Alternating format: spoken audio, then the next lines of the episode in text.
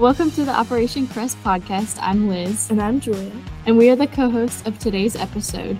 Operation Crest is an effort of the 957 Project to empower high school students like us to preserve memories of America's veterans and to share their stories of courage, resilience, service, and teamwork. Each of these interviews will be donated to the Library of Congress to be preserved for future generations, and you can hear other episodes of the show wherever you get your podcasts. Be sure to stick around at the end of this episode to hear us reflect on what we learned during the following conversation. Learn more at www.operationcrest.org and let's begin the show.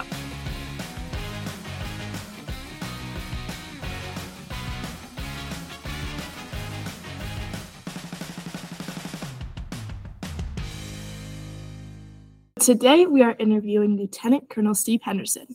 Mr. Henderson is a senior data engineer for the Defense Counterintelligence Systems Agency, where he leads DCSA, Big Data Platform Team, and, advises on large scale data initiatives.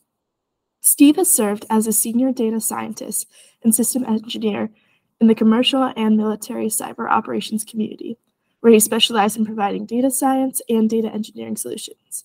This includes positions in cyberspatial, Merck's Cyber Fusion Center, Citigroup's Global Cyber Fusion Center, US Cybercom, and the Software Engineering Institute at Carnegie Mellon University.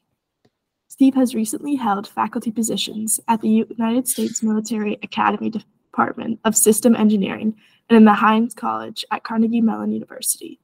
Steve is also a 23, 23 year Army veteran who served as an Apache helicopter pilot and operations systems analyst all over the world. Dr. Henderson earned a BS in computer science from USMA, an MS in system engineering at the University of Arizona, and a PhD in computer science from Columbia University. He lives in New York State with his wife Maria and enjoys traveling, learning new technology, and participating in church activities. Mr. Henderson, welcome to the show. Thank you very much. Uh, it's a pleasure to be here. Yeah, you have an impressive resume. You do a lot of stuff. Yeah, thank you very much. Just uh, been around a while. yeah, I saw that Columbia on there, and I was my eyes started bulging. yeah, yeah, it was a good time. It's a great school, and uh, it was an interesting chapter of my life. It was, it was awesome, awesome opportunity.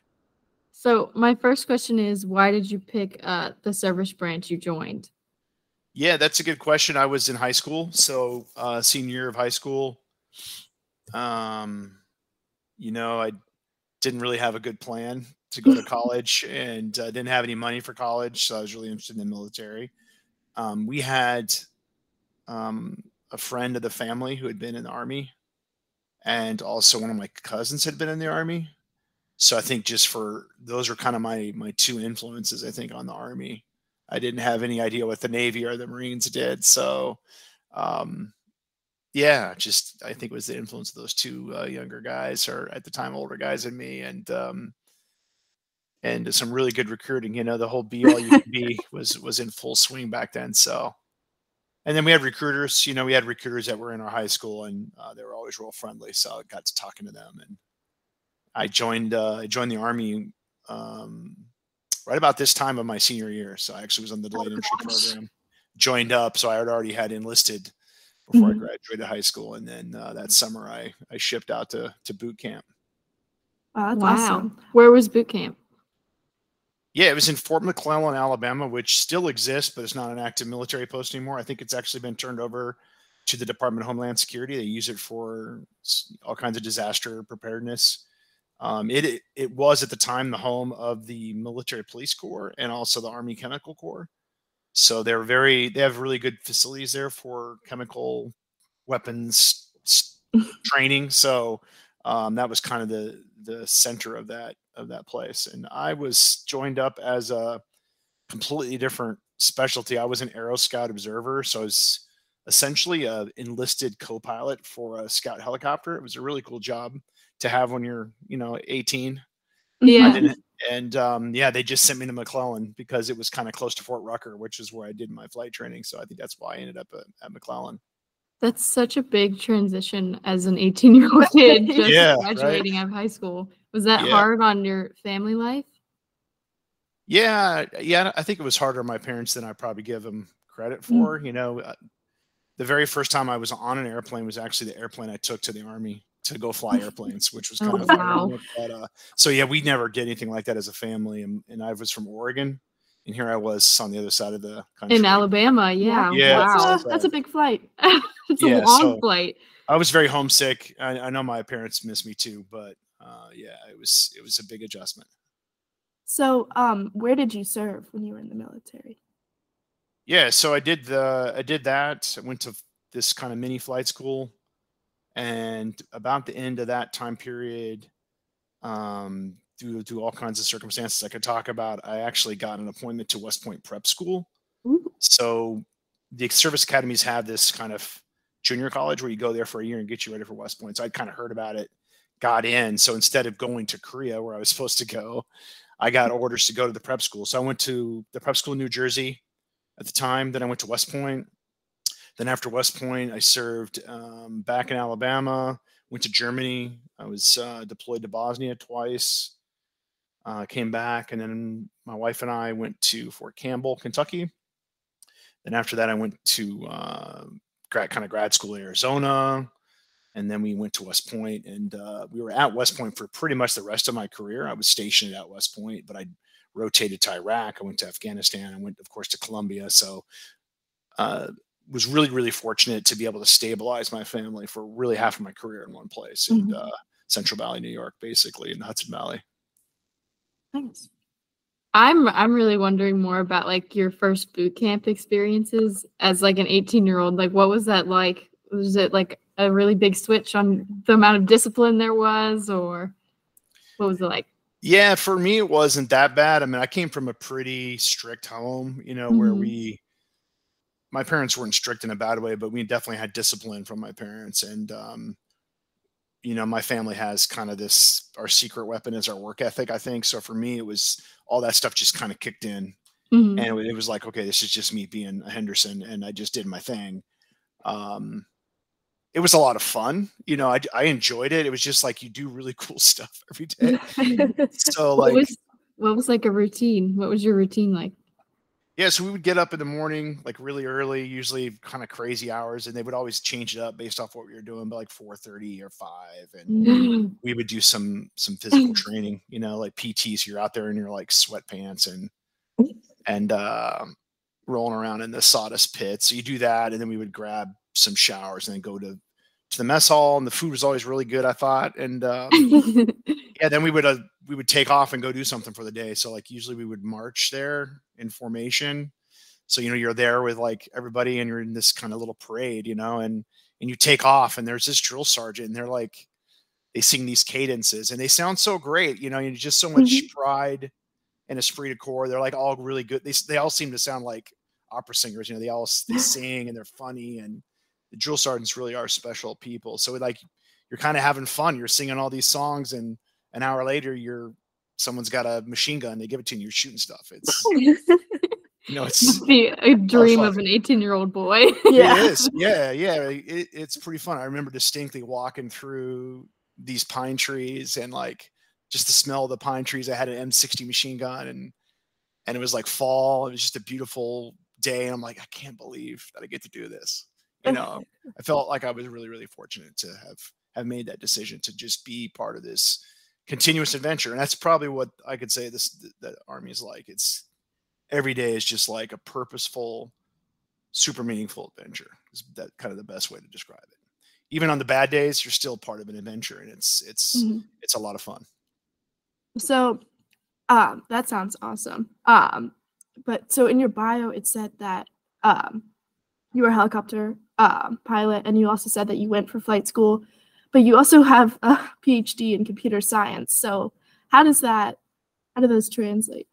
Yeah, yeah. So in the army, when you're an officer, you know, the army kind of puts you in a branch where they expect they want you to do something, right? So my branch was aviation. So like my day job was uh, flying helicopters. Um, but then the army, super cool. yeah, yeah, it is. So that was kind of my job. Um, in terms of the subject matter, you know, computer science really is a good um, feeder for aviation, I think, because you know in computer science you have to have a lot of attention to detail. You have to approach things very methodically, but it's a lot of problem solving too in computer science when you're coding or you're developing a system. And, and aviation is is like um, problem solving all the time at like combat speed. You know, things happen really quickly. You got to solve problems. A lot of times they don't go the right the first time. So it's very much like coding, I think, in terms of uh, the problem solving aspect. So that was pretty natural for me and it's a lot of you know kind of numbers and math and algorithms you know you're, you're constantly especially when you fly instruments you're kind of translating things so there's a lot of corollaries between the two and just from a career perspective going back to what i was saying the army sort of puts you in a branch but then the army and any other services if you're an officer they're really try to keep you educated because they know that if you're educated you can handle a lot of different sort of broadening things they throw at you. You can be a a platoon leader you can run a company you can go be a general's aide you can go be a spokesperson and talk to the american people. So they just want you to have a rich education so that they can basically tap you on the shoulder and say you're an officer go do this. So um, i really benefited from that philosophy you know got basically two masters and a phd and a bachelor's on the army's dime so that's amazing. I've been inside of a Black Hawk because I've I have uncles who fly helicopters a lot. So yeah. they they showed me the inside of it and it, it was very impressive. Yeah, it is. yeah, they understand nice. all those controls and everything. And like you said, to be able to know what to do on a dime if you're in combat, just being able to get that reaction and move from that. It's yeah. impressive. Yeah, it is. It's a lot. It was a lot of fun. It's hard to believe. I mean, we used to go on missions, and I would come back and and you would just be covered with sweat and just tired and hungry, and you're just like, I feel like I just ran a marathon, you know, because yeah. you're just working so hard. But then you there's just a feeling of exhilaration. You're like you feel like an astronaut or something when you come back yeah. from night mission. You're like, like I, I just did that. yeah, exactly. And you're 25 years old, 27 years old, and you're just like, wow, you know. so, never really had that experience since, right? It's just um it's amazing. Yeah, I mean, I don't think a lot of people have yeah. that experience. Yeah, like, right. So yeah, no. Cool maybe if you're a first responder or uh, mm-hmm. yeah, something like that. But it was it was awesome. Yeah, that is awesome. Um, speaking of like how you're feeling, um, how did you feel the first day you were shipped out overseas? Yeah, it was really exciting. You know, at the time, like um, before, you know, before I had kids, like my very first deployment. I mean, I don't know. It's mixed emotions now thinking about it. Um, you know, the very first time we went to Bosnia, there was a, a little bit of a complication around the scheduling where we we were away doing some very last minute training to kind of get ready for Bosnia, and because of some winter weather, we got stuck there, and, and we were supposed to come back and have like kind of a five day pass to be with our families before we shipped out to what we thought was going to be combat. Now Bosnia was tough; it wasn't combat, but it was a separation. So I was really looking forward, as everybody in my kind of unit was looking forward to those five days, but we didn't get them because of the weather. so I remember we came back and they said, okay, you've got two hours to go home and get your stuff and come back here, you know, and that, that was probably one of the toughest days of my life was going back to see my wife and saying, Hey, I, and she was so disappointed because we were going to have this time together, you know? So mm-hmm. that, that was brutal. That was just brutal. And I went through this kind of the same thing when I went to Iraq. I had kids and and Iraq was a, a much much tougher situation. So everybody kind of knew the stakes were different, and I remember thinking, yeah, this is going to be rough, you know. And my wife kind of she was kind of falling apart, and it was just rough. Um, but then part mm-hmm. of you is also the soldier part of you is just like really looking forward to it, you know, because you're like, okay, this is what I trained for. Let's let's go. You know, it's almost mm-hmm. like I guess if you're an athlete, you probably have the same kind of feeling before a big game. You're just like, okay, this is it. This is it. You know, so there's part mm-hmm. of you that's embracing it, but also a big part of you that's that's feeling like maybe you didn't make the right decision you know so did you experience any combat while you were overseas or see any yeah so i was um for iraq and afghanistan i was kind of in um, staff position so i wasn't like on the front line for either one of those in iraq i was a general's aide so i worked for um you know a two star general and flew all over Iraq, drove all over Iraq. So we were like in harm's way a lot. There were mm-hmm. like people that I think shot in our direction. I remember seeing some some tracers and things like that, but I mean it wasn't like frontline kind of stuff. And and when I was in Afghanistan, I was an ORSA and an analyst doing counter IED data science mm-hmm. essentially. And we, I never saw any action there. We got mortared a couple times. So I remember on Christmas Eve, on Christmas uh, Eve, yeah, 2011, they were hitting us with mortars. So there were like stuff going off around like my Mm-hmm. my we called it my hooch you know so i had like a really posh uh, room where i stayed and i was just like there laying under my blankets saying my prayers being like god you know i'm thankful that uh, i'm mm-hmm. still alive and uh, you know that was the closest i've been to to heavy kind of combat i'd say but that wasn't anywhere near what most people did but i mean even being in those places yeah. like iraq and afghanistan you're still in a yeah. way yeah yeah anything can happen a lot and a lot of people lost their lives that you know, just under benign circumstances. You know, there were terrorist bombings that went into. I remember um, when I was there, they some insurgents with a suicide vest went into a mess hall and blew themselves up and killed like 13 Americans. So um, yeah, those people in the mess hall probably weren't. They probably like me. They were just analysts probably in that area. But so yeah, everybody was I think at risk, mm-hmm. but um, uh, some people had a really really different. You know, the infantry and, and frontline soldiers they had a totally different situation. Mm-hmm. hear me? That's my question. Oh, um, hmm. What is, what's your favorite memory from the military? Your favorite, like total overall, something you think about. yeah, that's a good one. Um, yeah, the there was a day in Bosnia. So in Bosnia, I was a platoon leader, and that's kind of like one of the best jobs you have in the army is when you're a platoon leader. So you're basically in charge of like 30 people. You're you, you can make unlimited mistakes. No one blames you for anything. It's it's great.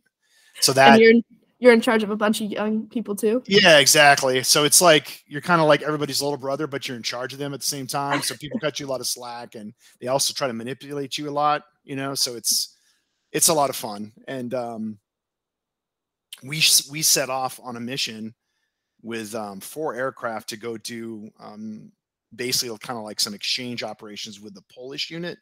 So we were, you know, in a place called Tuzla, and there was a Polish infantry brigade that was kind of to the west of us, and they wanted to like get together to work some like communications in case something ever happened and we had to work with them. We wouldn't be starting from scratch, right? So I remember we we took off um, flying, um, and we we were supposedly had a hard deck, which means we weren't supposed to fly below a certain level and mm-hmm. like mm-hmm. we were taking off and I was in the front seat of Apache and all of a sudden someone said Beetlejuice or something like some code word. And then everybody dove down on the deck and we were just like flying nap of the earth like 120 miles an hour. Four air four Apaches bouncing up and down. And uh it was just awesome. It was like being a roller coaster. And you know, I probably should at the time like killed it because we were like below the hard deck, but you just like you just don't know what you don't know at that point. I'm like, mm-hmm. okay, I guess this is the way we're supposed to train. So, um, like so it was just own, like it's your own version flight. of Top Gun. yeah, it was really really cool. And then we get there right, and we meet these Polish these Polish infantry guys, um, and they were really really really friendly. And there was one American that was there and that was like the liaison, and he had like rolled out the red carpet, so they had like all this amazing food for us. Like we got to eat the Polish army army rations and cheese and coffee, and then we did a little bit of training and some briefings. And then afterwards, they're like, "Hey, do you want to drive our tanks?" So we were like, they dropped us in these tanks, and it's like all Soviet era stuff, right? So they're called BMDs and BMPs. So like we'd been trained as Apache people to like shoot those things. So like we knew what they looked like but never got close to one, right? And here I am driving one, right? Like, and I've got like the little Russian helmet on, and and it was like all the warrant officers who are warrant officers are, are, awesome people. They're just like it's a kind of officer in the military, and they were they were having the time of their lives, and they were so mm-hmm. happy. It was just all it was all in all just just happiness all around. It was my birthday too, which was kind of cool. So. Oh wow, yeah, that made a great it... birthday. yeah, yeah, twenty fifth birthday. Good. That was a good day. Yeah, so. Good, good number too. That yeah. this will be one you remember for a long time. Yep. Do you remember any instructor any instructors that gave you advice that you still utilize or you remember today? Yeah, yeah, there's um I had an English instructor, right? And I hated him at the time and he probably hated me. But it's sometimes it's the people that give you the harshest criticism that you learn the most from, right? So mm-hmm. in my writing style, I had this like annoying habit of like adding too much hyperbole as I like close my argument right. So it's just Mm. something I must have learned, you know. So I would always have too much hyperbole in my in my argument. I remember this guy would beat me up on it all the time, Mm. and I still I still remember that today. It's like improve my writing. So that's like one thing I think about. Is this guy? I wish I could thank him.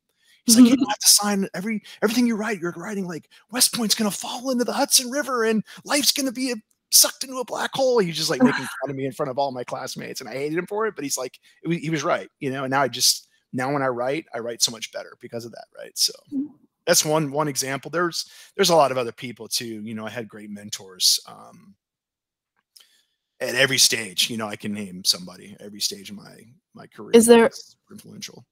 Is there any specific? Doesn't even have to be a mentor, but like, was there anyone in the military that you met that like was the most influential to you? Yeah, there's a guy. His name was Jeff Buchanan. He at the time he was our TAC officer at West Point. Uh, he retired, I think, as a four star general. He was superstar. He got it. You know, he was in charge of the retrograde out of Iraq, and like he invested a lot of time in me when I was a cadet, especially at a very crucial time in my life. And uh, yeah, he he was uh, he was great, and he he he knew how to lead people and how to like analyze people. And he was just great. He was like having a psychologist, a doctor, friend, mentor, teacher, all in one, all in one person, you know. And um, yeah, he was great. So Um, are you um are you glad like looking back on um your life and where you've ended up? Are you glad that you joined the military? yeah, oh yeah, absolutely. I meant it's it's hard to put into words how how important it was to me. It's like I wish I could have stayed forever. You know, I couldn't, and that's kind of the only thing I regret is that you you know you're part of something that's so great that doesn't last forever. I think a lot of veterans they get a little disappointed later. You know, so it's almost like maybe Mhm. it's better if I had never done it because it was like I was part of greatness, and now I'm not that I'm not part of greatness, but it's just like it's hard to to match, right? So you spend the rest of your life kind of reminiscing about it, and it's hard to reconcile. I've gotten a little bit better about dealing with it lately, but you know Mhm. it's hard it's hard to let go so yeah i would do it all again and try to and just try to squeeze one more second that'd be my only my only thing would be like i just want to get one more second out of this you know i figure yeah. some, some way to get one more one more minute you know Mhm. Like chasing that adrenaline and that meaning, like feeling of belonging and and yeah Yeah. yeah and i get to kind of dabble in a little bit i mean i still work as a defense contractor so i feel like i do Mhm. sort of get to tangentially kind of touch space with the military it's like that's kind of Mhm. cool but it's nothing like being in uniform you know Yeah. and just doing the mission every day it's it's amazing Do you still keep in touch with anyone that you originally went to boot camp with or went on missions with? Yeah, yeah. You know, as part of the 957 project, um, a couple of those uh, of people you've interviewed are my friends, and uh, really? it's a really good. Yeah, it's uh, Mr. Hamilton, John Hamilton, Jason Smith, a couple other people. Um, you know, those served with those guys. So yeah, we touch base once in a while. My original boot camp class, you know, I haven't tracked any of those guys down. I should try to at some point. You know, it's pretty easy to do nowadays with Facebook and stuff. I could probably track them down. I have their names. You know, I remember their names. I have a little yearbook with their pictures. So Oh, I did cross paths with one of those guys. Like I don't know, at my 12 year mark. So this has been 11 years after boot camp. Um, his name's Austin, and I mean, I recognized him instantly. I was in Fort Polk, Louisiana, doing some training, and he was there, and and it was just like we saw each other instantly, and we knew who each other were because I think that crucible experience like just imprints those people's personas into your mind, right? So as soon as we were in the same room, there's a hundred people in the room, we found each other, right? Like instantly, it's like, hey, I know you, you know. so it was pretty cool. Um, and so during your service, you know, there's a lot of downtime. There's a lot of periods where you're not doing your job at that point. So what did you typically do while you were on base, but uh, at downtime? Yeah, so I was always into technology, you know, because of my my major, my computer science thing. So I always found computers laying around in the army or at home. Like when I was not deployed, I was, you know, my wife would tell you to her chagrin that you know I have computers stacked up everywhere and just do that kind of stuff. Sometimes it was work related, a lot of times work related, sometimes not. But I just Mhm. tried to stay really plugged into my to my uh, discipline, you know, which paid huge dividends later when I got kind of into into teaching, and then when I got out of the army, I had some Mhm. good skills that I kind of kept up with obviously, I mean, I wasn't going to fly for a living. A lot of people do that. A lot of people turn the aviation thing into a lucrative career, but uh, I didn't go that route. So I kind of went the computer route. So, Do you like teaching? Do you enjoy uh, teaching? Yeah, it's pretty, it's pretty good. Um, I would would say I- not personally. seven, seven out of 10. I mean, it was, it was interesting because when I was in uniform, I, I liked it a lot more and I went back and tried it as a, as a civilian professor and didn't like it quite as much. So, Uh, yeah, if I, I would not love to be a teacher.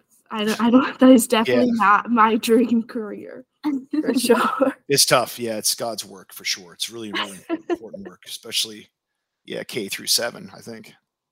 Yeah, but you did mostly. You were mostly in college, right? It was. Yeah, I was teaching um, mostly juniors and seniors, so pretty pretty easy. And West Point cadets are are pretty good students, so they don't mess around too much. So it was pretty easy at West Point. So Nice. That's such an impressive resume.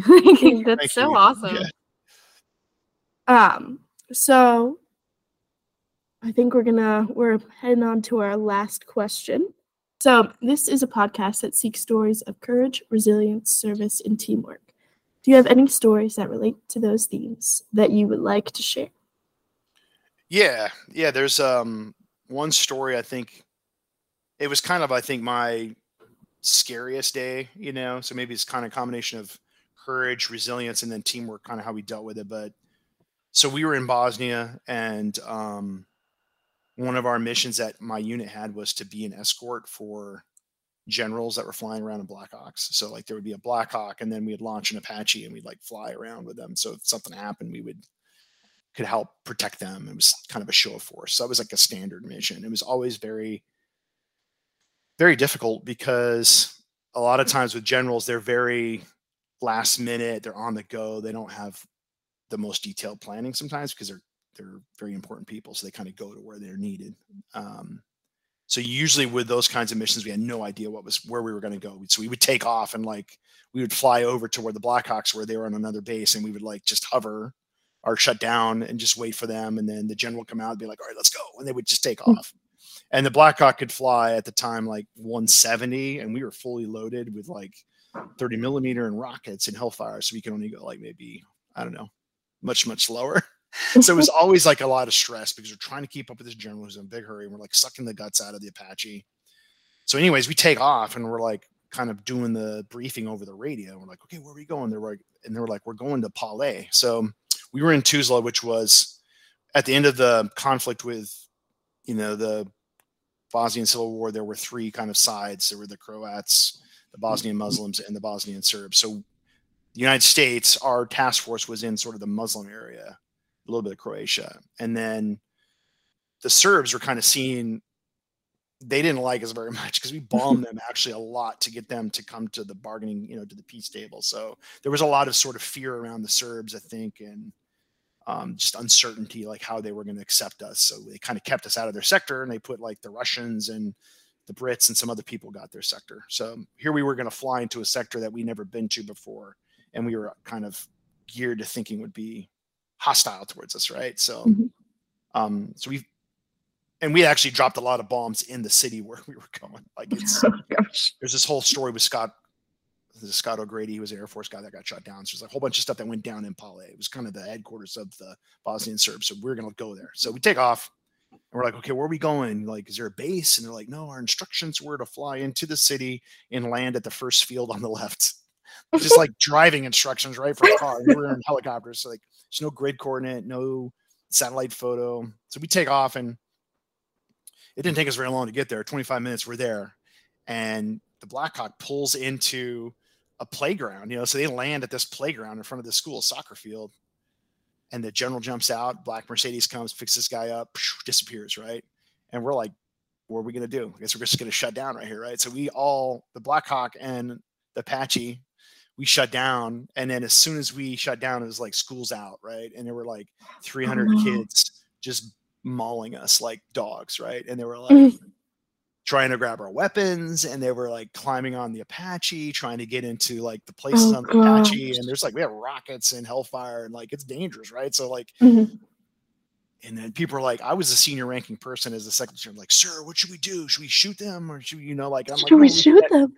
They didn't say that, but they're like, should we shoot some warning shots, like set up a perimeter? And I'm like, all these things are going through your mind, and I'm like, we can't contain this, right? We're like, there was four Black Hawk pilot, you know, four in the Black Hawk and two. We had six Americans, two aircraft. We can't set up a perimeter, you know. Mm-hmm. so I'm like, okay, it's back to problem solving, right? I'm like, okay, we're gonna go to air show mode. So like, we'd done a lot of air shows, and mm-hmm. we actually had billboards in the aircraft to like you know, you pull this billboard out. It says, "What is the Apache?" So we actually had some of those with us, I think, and so we just like opened up everything and went to air show mode. We started like getting the kids in lines and like letting them come in kind of one by one and sit down, right? Maybe like something you did with your uncle, right? Where you just like That's so try to make them like the center of attention and make it a teachable moment.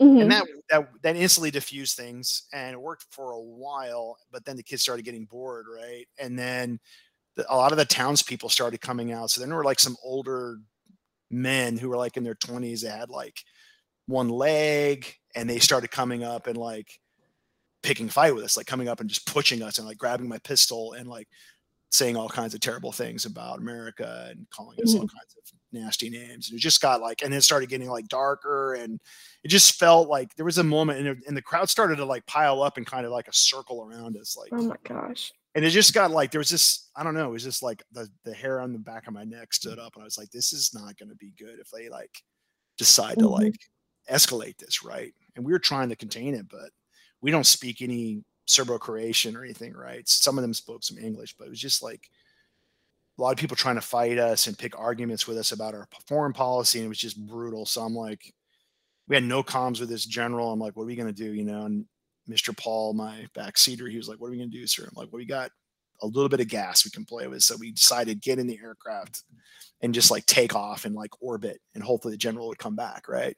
Mm-hmm. So we did that. We got like one, you know, we got kind of made a distraction. We jumped on our aircraft. We got our rotors going. So we were able to use the rotor wash to kind of push the crowd back. And then the Black Hawk launched.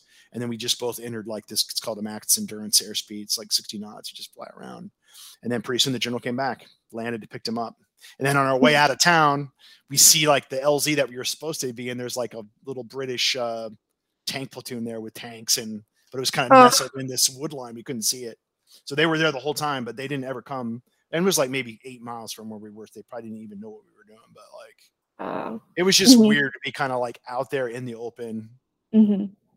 You know, like I didn't want to be trying to grab your weapons. Yeah, so it was like a combination of like a little bit of courage, but I think it was just being resilient, kind of trying to think through mm-hmm. the situation. What can I do? What do I have access to? And mm-hmm. we have cell phone, nothing. But I was like just radios. So it was uh that was kind of my most adventurous day. I know it's not crazy, but especially when you're yeah. dealing with kids too, you don't know what to do. Yeah, and then we got back, actually, one of the weapons was missing. So they stole one of the nine millimeters in the Blackhawk there was a big oh, investigation. So now I have like the it's called the CID. It's like the undercover MP undercover MPs. They did a big investigation. I was a senior ranking person, so I was implicated. But in the end, we were exonerated because you know it wasn't our fault. We were mm-hmm. basically mm-hmm. put into a situation we shouldn't have been put in. So that was the final mm-hmm. conclusion. So. Yeah. Well, that's also millimeter. a little scary. Yeah. exactly. Yeah, your whole career is at stake, right? But no, I knew I knew we were in the right. I'm like, look, man, we couldn't. We what were we supposed to do? Start shooting people? Like, yeah. There's no there was no way for us to contain that crowd with yeah. six people. So. And speaking of kids, what advice would you give any young people listening to this interview? Um Yeah, so I've been lately um kind of lately figured out this whole concept of silence. Um so I would say embrace silence and understand and like learn how to be silent. so so much of our life right now in our world we're just like constantly stimulated, right? Every minute of our day we're stimulated by work, play, um, just survival and mm-hmm. I think it's kind of become like a tyranny of just overstimuli and overconnectedness and I strongly encourage people to learn how to be silent. So it starts with going into a quiet place, like a like your room or maybe even a place more quiet than that and just leaving your cell phone aside and closing your eyes and just trying to silence you know physically first and then mentally. Mm-hmm. you know it's very very difficult to unplug and like be mentally silent but you can you can work on it. One thing that works for me is i just think of life as a parade and as things come into my mind i'm like okay that's a parade and it just goes out of my view. And then you can just sort of like not latch on to any thought, just be like, okay, that's a thought, but then it's in a parade by. And then over time, you can kind of empty your mind. You can also hold your Mhm. breath a little bit. It helps like focus on your breathing, hold your breath. And there's some techniques. And basically, you'll end up in this place where um, you can really start to connect with yourself and what you believe in. Um, contemplating, you know, if you're a religious person, your relationship with God. If you're not a religious person, you can contemplate just your position in the world. Um, and you got to be careful not to think too much of that because you'll you'll ruin the silence. It's just it's hard to explain, but like there's this point at time when you like you really start to. It's like uh, ecstasy or something where you're just like, this is amazing. I can I can be myself. I can think. I can relax. You know, and I think those kinds of things are really good. And once you learn how to do it on your own, kind of in this setting, you can actually export it to other situations in your life when you're dealing with someone. Like when a friend comes to you and are like, I'm really having a problem right now. Like you're like on your phone, you're like, yeah, okay, whatever, right? But like Mhm. if you know how to like turn it all off for yourself, then you can like look at them and like you can it's like muscle memory. You can go to silence and just be in silence with that friend, right? And they'll sense it, and some of that will spill into them, right? And that'll bring peace. So Mhm. I would say don't laugh. It's it sounds crazy, but it's a, No, I it's a that's superpower. Yeah. I can definitely see that, especially with like you said, how much um, how much is going on in our world right now, how much information is coming from our phones, from our friends, from TVs and everything. I think that's a very important thing to recognize is that silence is and being able to just take it all in, understand what's happening and not be spread too thin. I think that's a very Yeah. important thing You have to to cultivate our own do not disturb button, basically. That's right. Yeah. Yeah, exactly. Yeah. Is there anything else you'd like to share before we complete this interview? no, thanks a lot for having me. Um, thanks for doing this mission. It's great what you guys are doing, and you guys have a, a great teacher and you're in a great sc- great school. So nice job. Well done. Thank you so much. Uh, yeah, we're so happy to have you here. It was really, it's really special that we get to um, hear from you and really get to, you know, see different parts and different sides of the military and what you can do. Yeah, it was so great talking to you. It's a really special experience for teenagers to be able to talk about our nation's like military and the past of it and how it works because I feel like not a lot of people are Yeah. really familiar with like boot camp and what it's like going into it as an 18 year old and then graduating up through the ranks and you're just like in this position for a lot of your life and it's it's just a really big transition and I feel like not a lot of people are really familiar with it. So Yeah. it was Yeah. great talking to you. Yeah, especially because there's like, you know, you think of the military and you think, oh, in combat, you know, you have a gun, you're in combat, you're on the front line. So, like, I think this definitely helps, at least me, um, realize how many different jobs there are in the military, how many different lives people can lead while being in the military. Yeah. So, thank you for sharing It helps us kind of visualize, you know, behind the scenes. Like you don't really realize how many different aspects of the military there are and how many people are all in this like under one branch. and Yeah. How, how many people are doing these little things that we either use or have been used in our life to let us live a life we live. And I don't know. It's just really special to be able to talk to you. So we appreciate Yeah. it a lot. Yeah, it's awesome. You guys appreciate it. So thank you. Of course.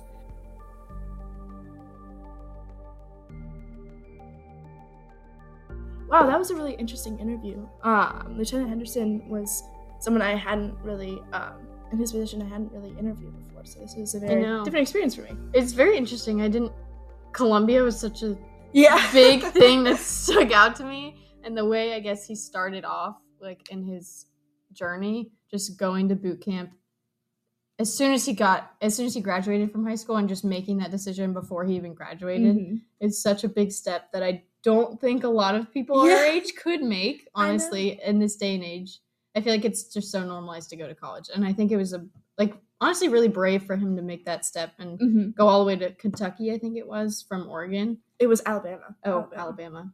Yeah. He said he went to Kentucky later. That's right. Yeah, I well, that was what I was thinking. Is that like he literally made that decision in what what we are now, exactly at this time in our life. And so I just I cannot imagine like signing up and being like, "Yep, that's what I want." I would be so scared. I know. I think it takes a lot of um, courage to And for make that to decision. continue on that path for like decades. hmm It's, Yeah, it's really crazy. And I think um, his uh, his story of boot camp. I again from the uh, veterans that I had interviewed before, they hadn't really talked much about their experiences in boot camp.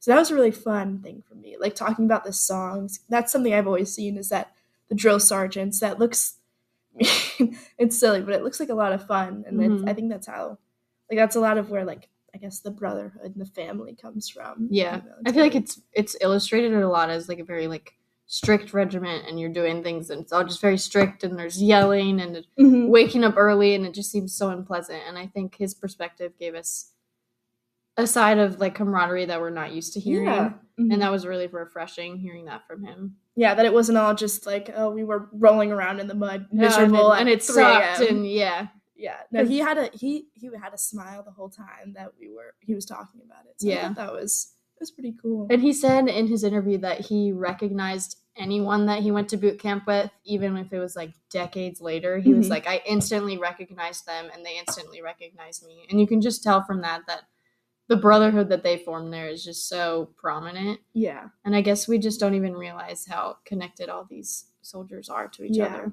yeah, I agree.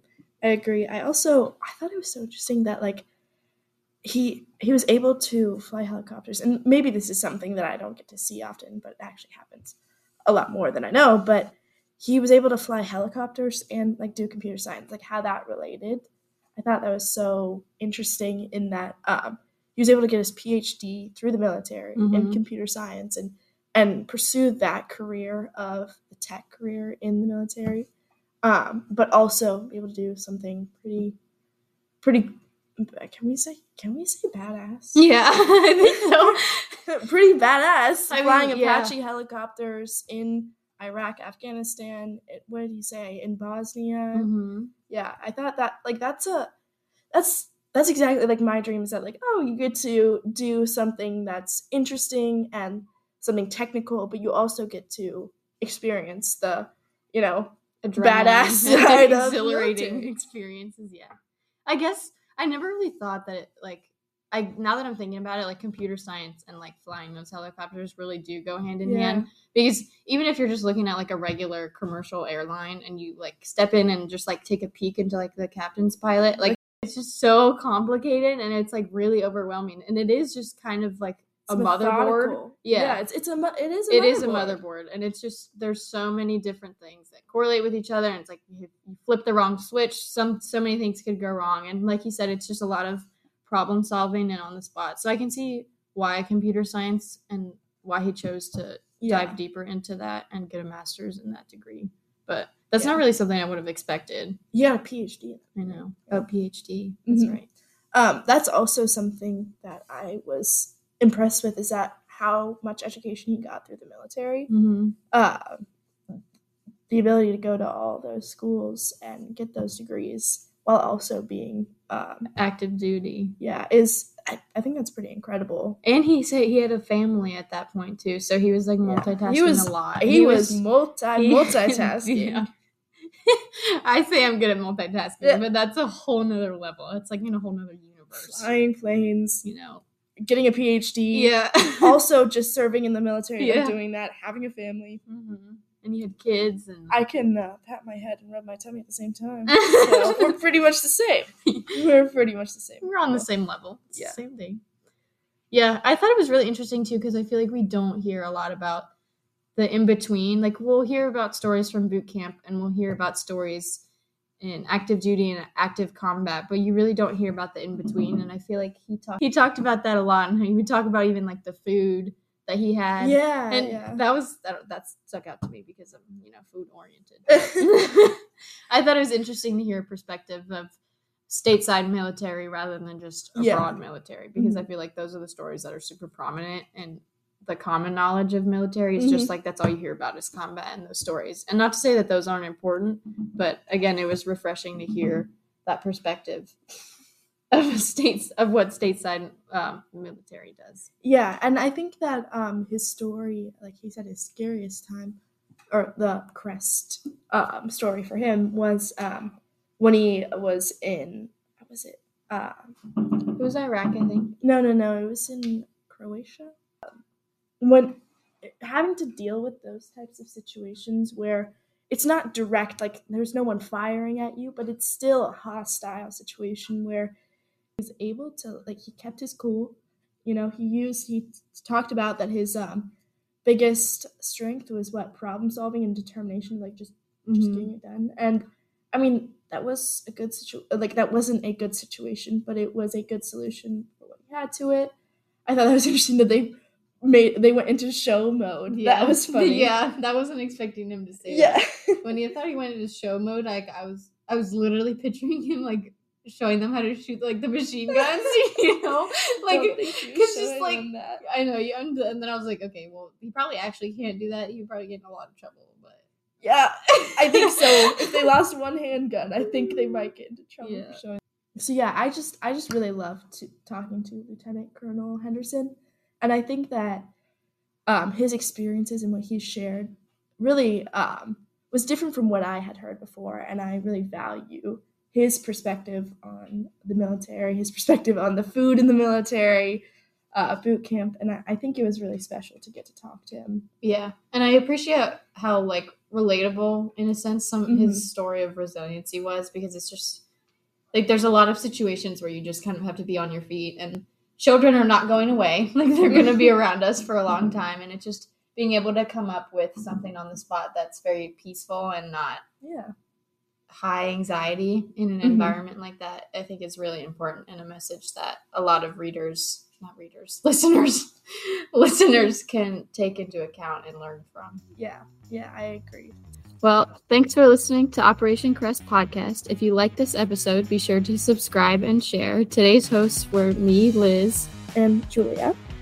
And our guest was Lieutenant Steve Henderson. The questions were written by us, and the editing was done by our teachers. Until next time. See ya.